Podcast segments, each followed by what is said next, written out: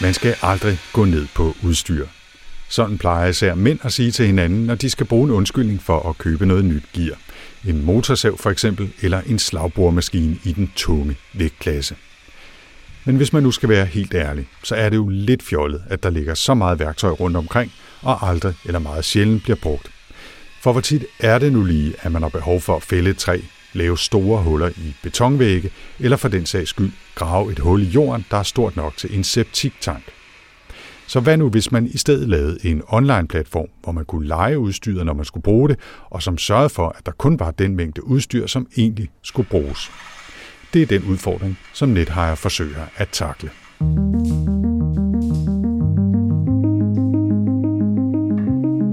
Velkommen til AI Danmark podcast. AI Danmark er et treårigt projekt, som hjælper små og mellemstore virksomheder med at komme hurtigere i gang med at udnytte data og AI-værktøjer i deres digitale omstillingsproces. I podcasten taler vi med en række af deltagerne om deres oplevelser og erfaringer med at implementere AI-løsninger, og vi skal også møde nogle af de eksperter, som har hjulpet dem undervejs. I denne episode skal det altså handle om værktøj, og især udlejning af værktøj, og forsøget på at optimere anvendelsen af grad, så der kun er det antal maskiner, der er brug for, og så den enkelte kun betaler for værktøjet den tid, de rent faktisk skal bruge det. Det er en udfordring, som godt kan løses med masser af data og et par snedige algoritmer. Det fortæller denne gang udviklingsdirektør Johnny Nøjsen fra NetHire og statistisk konsulent Ph.D. Anders Renberg Andersen fra DTU. Jeg hedder Anders Høgh Nissen. Endnu en gang velkommen til.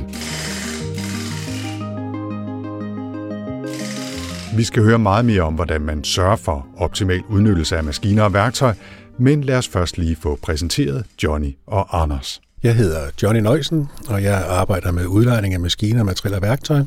Det har jeg gjort nu i 35 år, og alle 35 år der har vi forsøgt at være meget, meget digitale. I har været tidligt ude.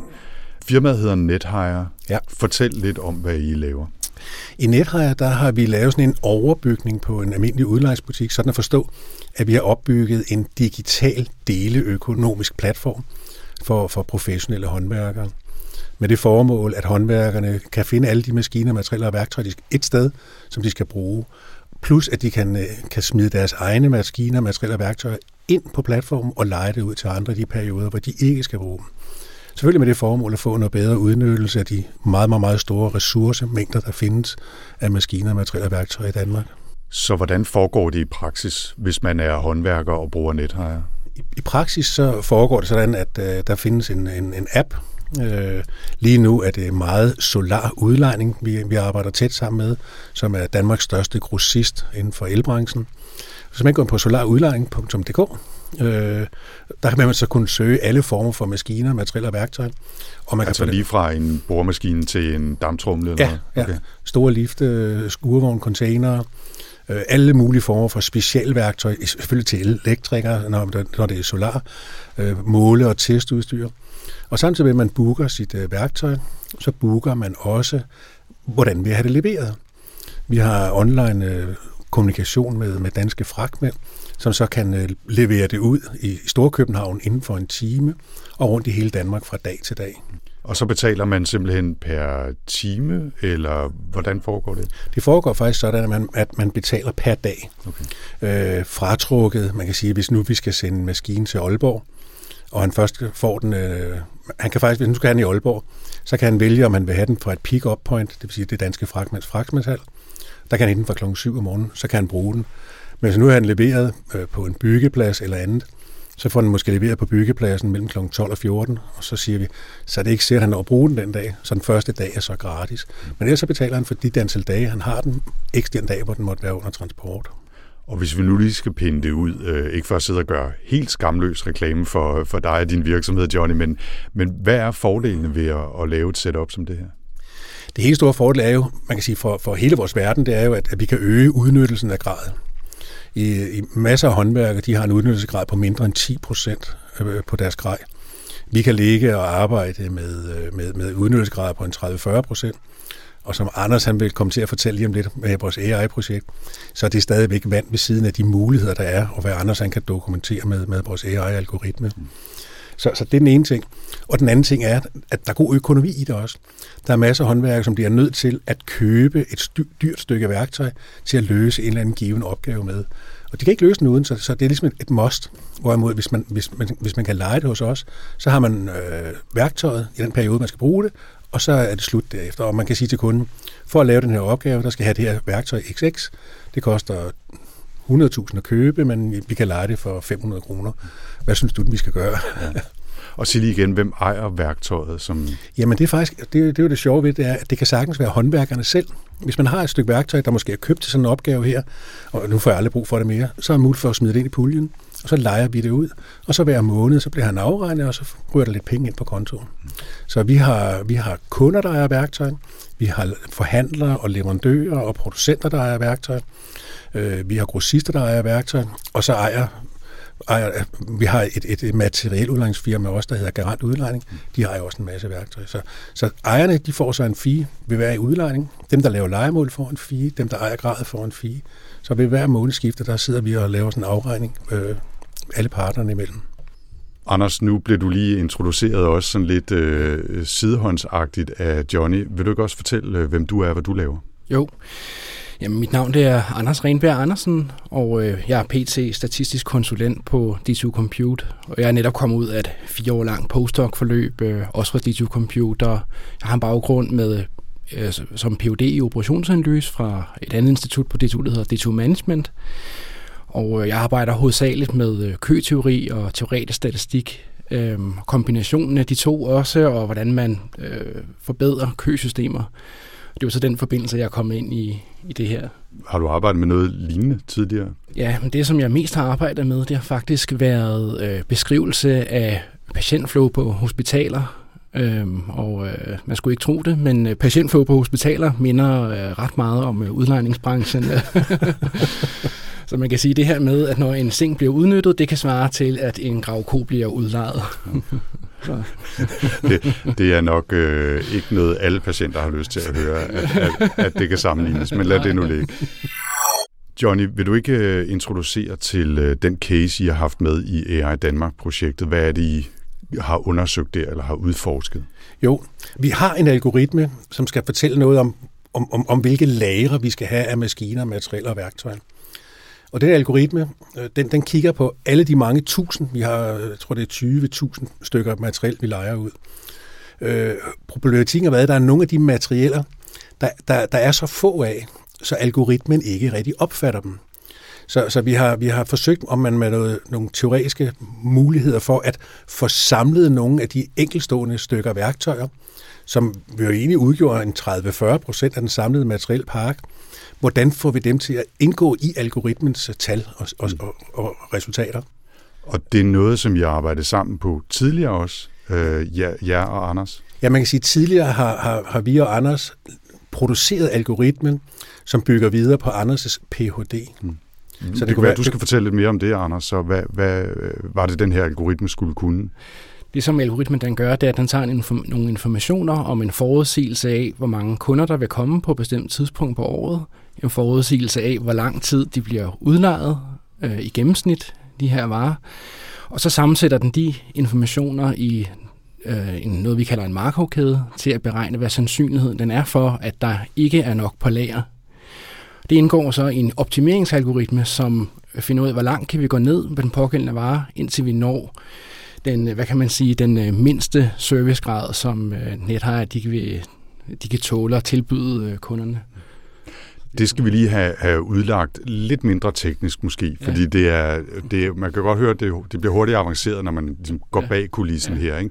Men hvad er målet med det her projekt, hvis man skulle pinde det helt ud? Det er måske mest øh, dig, Johnny. Formålet har været at optimere, eller man næsten sige minimere det antal af maskiner, man havde på lager, og stadigvæk kunne servicere sine kunder, som man måtte have lyst. Mm. Og det Anders han gjorde, det var, at han, han, han, han gik jo ind og kiggede, man kan godt høre, at det er en, en dygtig teoretiker, der pludselig får fat i nogle praktiske ting. Han er selvfølgelig og heldigvis også meget praktisk anlagt.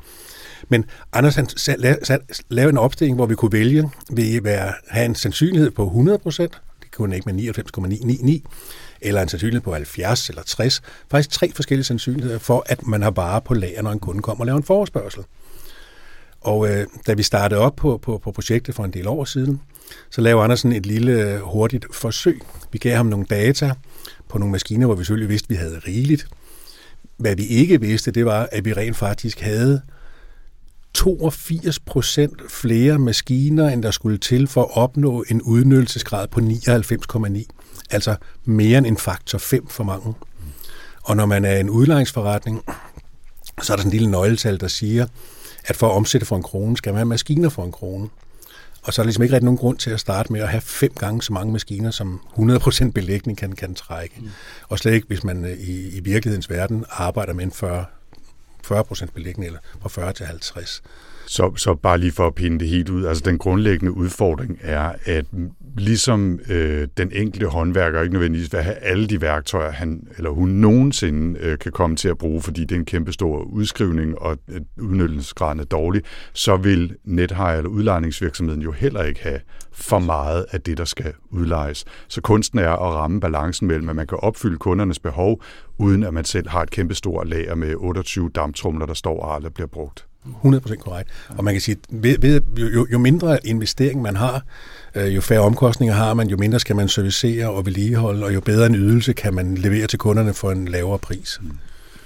Prøv lige at fortælle i lidt flere, hvad kan man sige, forretningsmæssige detaljer. Hvor høj grad kan det give værdi, eller hvor stor værdi kan det give, tror I, håber I, når det bliver rullet ud for alvor? Altså, der er selvfølgelig det her med at øh, reducere lageret, reducere øh, læringsomkostningerne, men samtidig så med den her type løsninger, så giver vi egentlig også et, et rigtig godt indblik i, hvad er øh, servicegraden over for kunderne. Så i stedet for, at man kan sige, hvis du gerne vil have en høj udnyttelsesgrad, så kan du bare have en af alt. Så er den altid udlejet. så derfor så det her med servicegrad, det kommer også ind, og jeg tror at det kan være svært øh, på mavefornemmelsen, så skal man have meget erfaring i hvert fald at finde ud af, okay, hvor langt kan vi egentlig gå ned, og så det det her med, at vi kan ligesom, for et managementperspektiv, kan man sige, okay, vi vil have 99% servicegrad, og så kan vi finde ud af, hvad er de laveste omkostninger, som vi kan opnå det med. Men hvis vi kigger på, på forretningen, som den ser ud i dag, og så forestiller os, at den algoritme, I har arbejdet på at udvikle, bliver rullet ud, kan I så spare øh, 5, 10, 50 procent af det materiale, I har, eller omvendt øh, lægge det oven i forretningen? Overordnet regnede vi med, at, at vi kunne reducere vores materielpark til det halve. Mm. Eller vi kunne fordoble vores omsætning. Og der er en af vores helt store omkostninger, det er renter og afskrivninger. Øh, så er det logik, kan du pludselig nøjes med forandringer, andre afskrivninger på det halve, eller på at få den doble omsætning, så er der altså noget mere at betale med. Så, så det er dramatiske øh, ændringer. Det, det, er jo det er ret voldsomt. Det, altså. det, det er meget voldsomt. Ja, okay. øh, og, og, og, og hvis vi taler med vores øh, håndværkere, som, som har købt noget tilfældigt grej, som, som de aldrig bruger, jamen så er det jo endnu mere dramatisk, fordi det er jo, der går det jo fra 0 til måske 50 procent, mm. øh, og hver eneste måned får de så penge i, i, i lommen. Ikke også? Og, og for, for hele, hvis vi, hvis vi skal pusse vores, øh, vores, vores store glorier, mm. så hver eneste gang, at vi kan fordoble udnyttelsen på et stykke værktøj, så skal vi jo kun producere det halve. Så, så vi er også med til at, at understøtte FN's verdensmål nummer 12, med at der ikke skal bare produceres øh, vilde mængder af maskiner, materialer og værktøj. Mm. Så har vi lavet det her online. Samtidig med, at man booker værktøj, kan man også booke og få det leveret. For man siger, at man er ikke billigere, at håndværkeren bare henter selv og kører tilbage.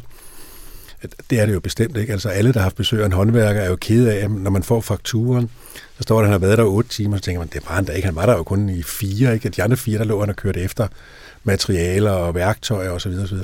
Og det bliver ikke ved med at gå.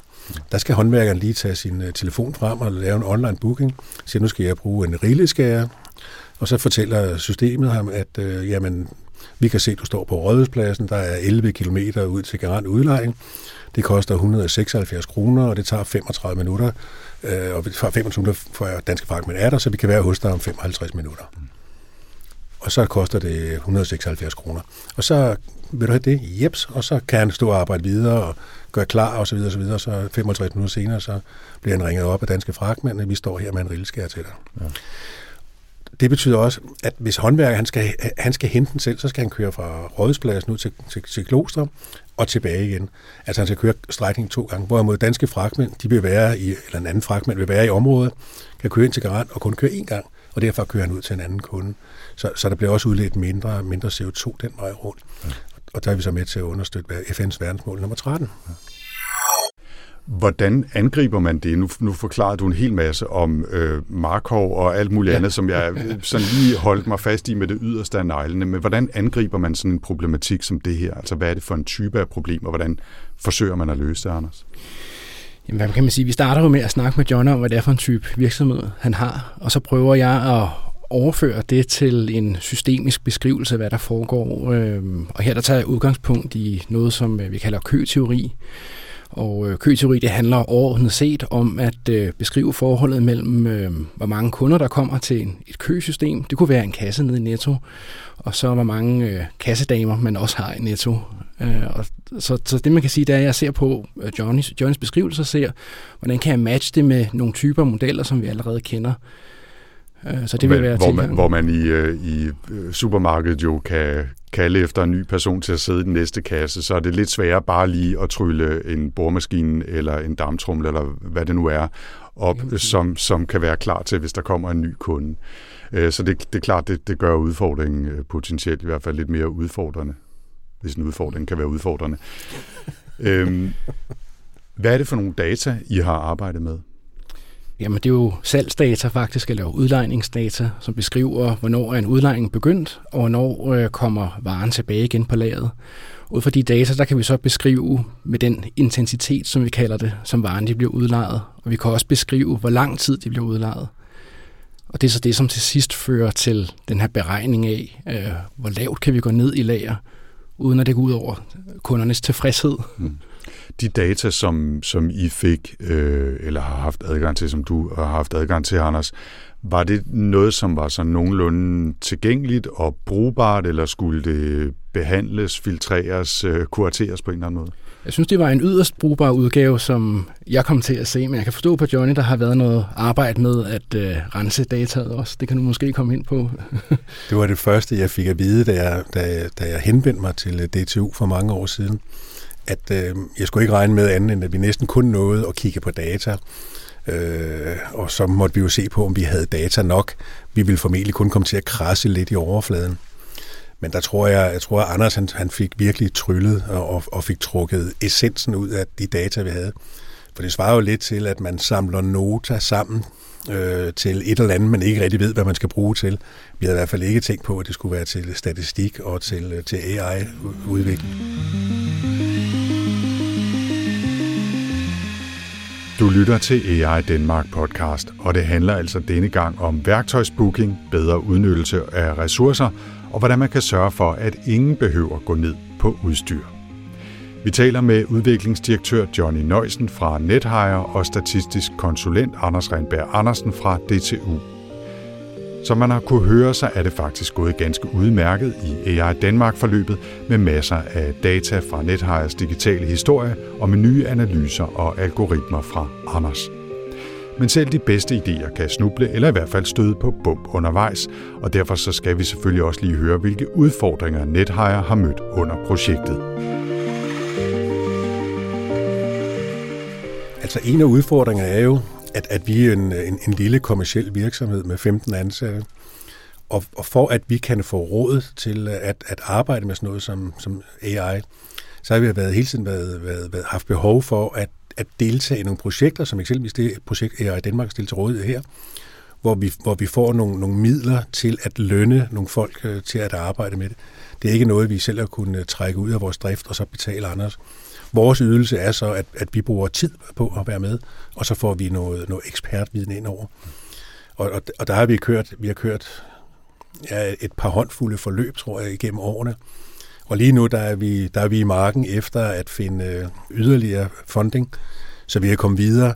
For man kan sige, det projekt, vi har lavet under AI Danmark, viste jo, at man, man, der er noget teori, vi kan arbejde videre med, og der er et helt, et helt projekt, der er beskrevet til, hvordan kan, hvordan kan og skal vi gøre det. Mm. Det håber vi så, at vi kan øh, finde funding til, og så arbejde videre med her i 2023, sammen med DTU og Anders for lige at holde fast i den udfordring, før du også får lov til at sige noget, Anders, om, om hvad der eventuelt har været øh, noget, du skulle slås med undervejs.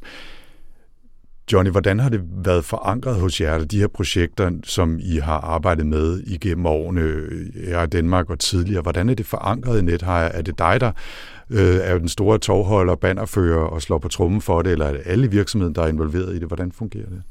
Der er ingen tvivl om, at det, det, det, det er mig, der øh, har været bannerføreren. Nu er det selv, det er også mig, der ejer forretningen. Så, så jeg har haft, øh, heldigvis haft rimelig let ved at kunne motivere, og det har, og det har altså ikke været noget med, noget med at slå og banke folk, men at motivere folk til at, at være med os. Altså alle har syntes, det var interessant. Og så når Andersen ligger ud med, med, med en øjenåbner, det svarer jo til, at man starter med at øh, sætte tre, tre pile i Bulls eje, lige med det første, første gang man kaster, ikke? det var det, han demonstrerede. Og, og så endda kunne blive ved med det. Ikke? Altså, så, så alle har været super, super interesserede og motiveret for at, at komme i gang med det her og arbejde videre med det her. Men, men øh, altså, nu sagde du, at før at I kan øh, deltage i sådan nogle projekter og udvikle øh, algoritmiske løsninger eller AI-løsninger på forskellige måder, så er det nødvendigt med øh, altså samarbejde og øh, tilskud, øh, ekspertise udefra. Når I nu har gjort det så længe, kunne man ikke sige, at Nå, men det var også noget, I kunne overveje at have in-house? Er det noget, du har tænkt over?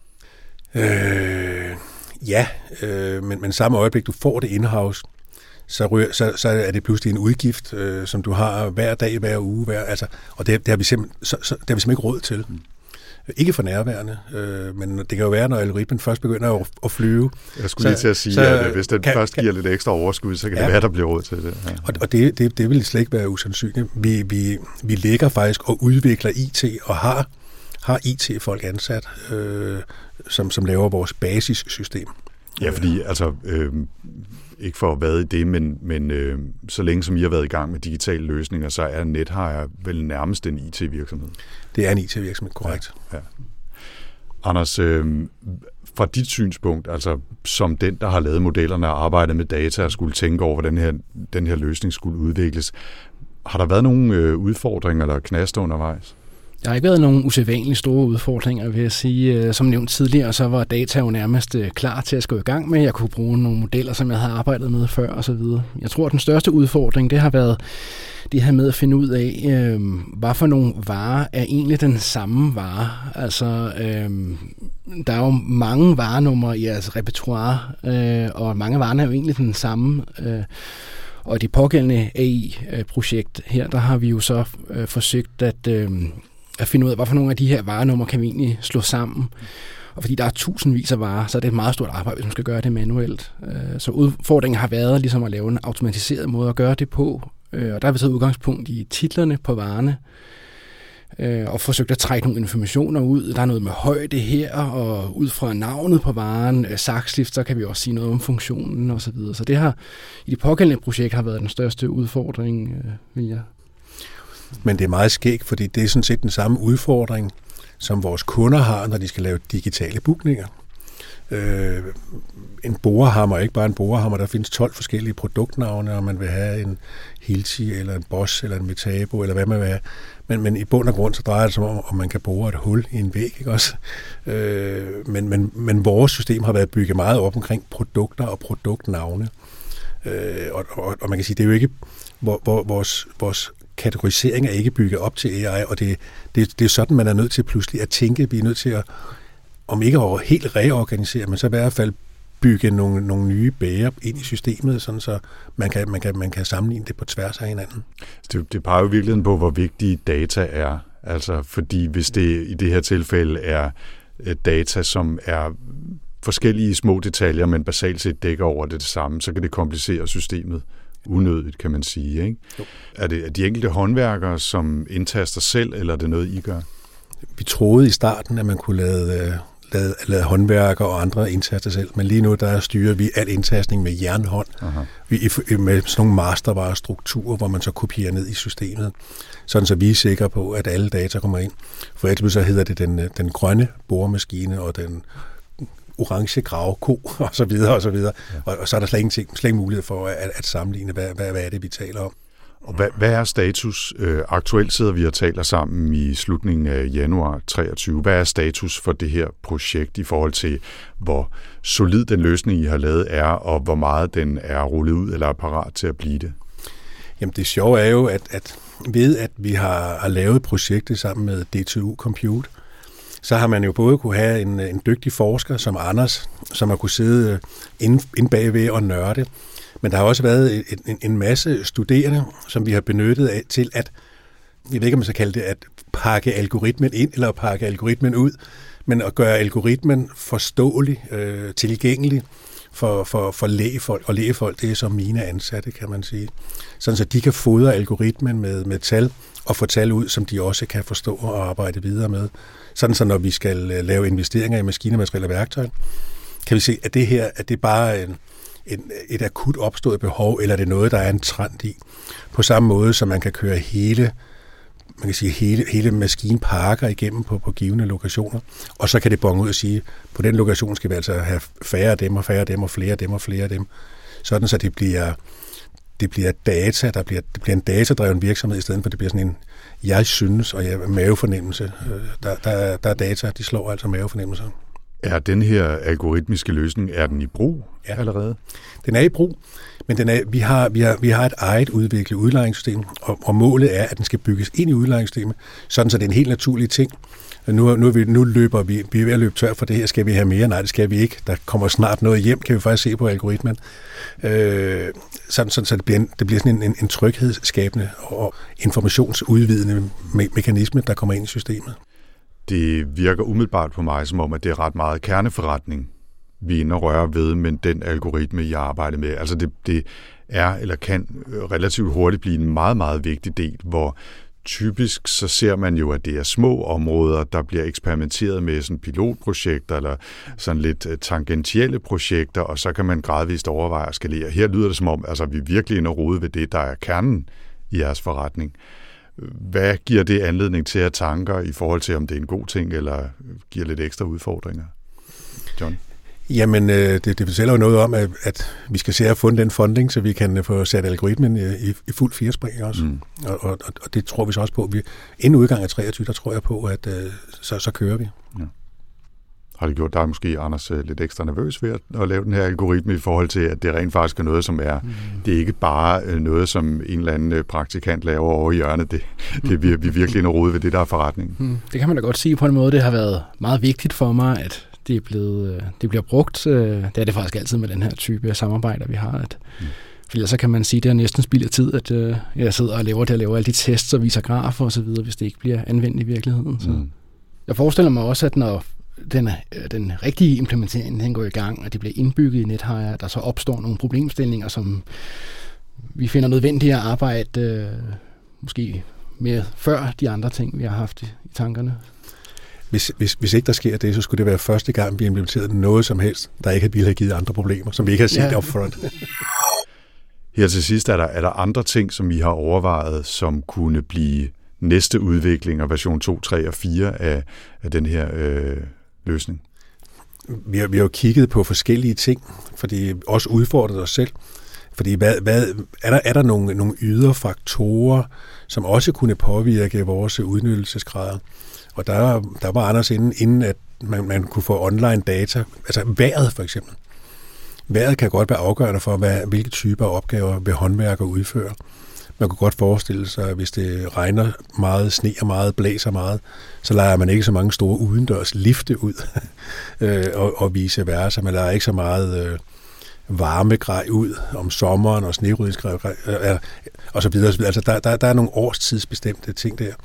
Og der var vi inde på, at måske en, en, en fremtidig del input til algoritmen kunne godt være at kigge på vejret. Øh, vil, vil, vil det påvirke et eller andet? Er der lige pludselig øh, er der lige pludselig noget, noget virkelig barsk vejr øh, til udsigt, så bliver kældrene måske oversvømmet, så skal man have pumper og vandstøvsuger og affugter og så videre og så videre. Have alt det klart, varmeudrustning. Så, så, så så når, når først algoritmen er op at køre, så vil der være masser af muligheder for at bygge på. Men altså at begynde at øh, inddrage andre faktorer, også udefra kommende faktorer eller data i, i den her øh, algoritmiske forudsigelse af, hvad der er behov for og hvor meget der er behov for. Nu, øh, nu idéudvikler jeg lige for åben mikrofon her, ikke? Altså, jeg tænker øh, en eller anden form for IoT-løsning øh, her, ikke? Hvor, man, hvor man sætter en relativt øh, intelligent øh, chip på alt udstyr, materiel, værktøj osv., og, og så bruger de data om, hvordan det rent faktisk bliver brugt derude, som en del af en version, hvad det nu bliver, 5, eller hvor meget vi kommer til. Giver, giver det mening for jer? Det giver absolut mening, og vi, vi kører faktisk allerede projekter med, med IoT også. Mm. Lige nu, der bruger vi det så, vi bruger det godt nok ikke som IoT, men som GPS, øh, men det er jo lige meget. Øh, de små tracker, de er stadigvæk lidt for dyre til, at, at det kan betale sig på smågrej. Man kan sige, meget af det maskiner, materialer og værktøj, som vi leger ud i dag, det er smågrej. Øh, og hvis det måske er en borehammer til nogle få tusind kroner, så er der måske ikke råd til, at man kan bygge, bruge energi på at bygge nogle IoT-tracker ind til måske et par hundrede kroner. Altså den dag, hvor jeg, plejer at sige, hvor man køber, køber sender til, på kilopris, så begynder det at ligne et eller andet. Ja. Øh, det må, jeg, jeg plejer at sige, at det må koste en dollar, en euro per, per enhed, og der er man altså ikke nede endnu. Men det et eller andet sted, så det kunne jo være interessant, kan man sige, at, at øh, så er værktøjet eller maskinen ude hos en kunde, som så har lejet det for en dag, men man kan se, når den er slukket, og, og øh, han er i gang med at bruge noget andet værktøj, når man, så kunne man jo godt henvende sig og sige, må vi snuppe det her, og så betaler du selvfølgelig for de timer, du ikke bruger, eller ikke for de timer, du ikke bruger det, men må vi snuppe den der maskine og sende den over til en anden kunde. Ja, det ville være, det ville være super smart, ikke? Ja, det ville det. Ja. Det, gør man, det gør man faktisk også i dag øh, på, på, på større grad, altså store okay. gravemaskiner, ja. øh, store lifte og tilsvarende, hvor, hvor man øh, kan, kan sidde og følge dem øh, minut for minut. Hvad laver den, og hvad laver den ikke? Øh, og, og der findes indtil flere gode øh, udlejere, der, der informerer deres kunder. Du har altså lejet den her maskine, Øh, nu har den, og hvor den faktisk alarmerer kunden selv. Mm. Nu, nu har jeg ikke kørt i, øh, i 12 timer eller 24 timer, eller, for der er altså der er stadigvæk håndværkere, der godt, godt kan lide at have... Altså, mænd kan jo godt lide legetøj, og legetøj er jo maskiner, ikke også? Øh. Men, øh, men jeg er da glad for, at, øh, at ideen kan mening. Jeg klapper lige mig selv sådan ja. lidt, en lille smule på skulderen, og, og hvis det bliver menteret også hos jer, så, så skal jeg bare have 10 procent. Ja, ja.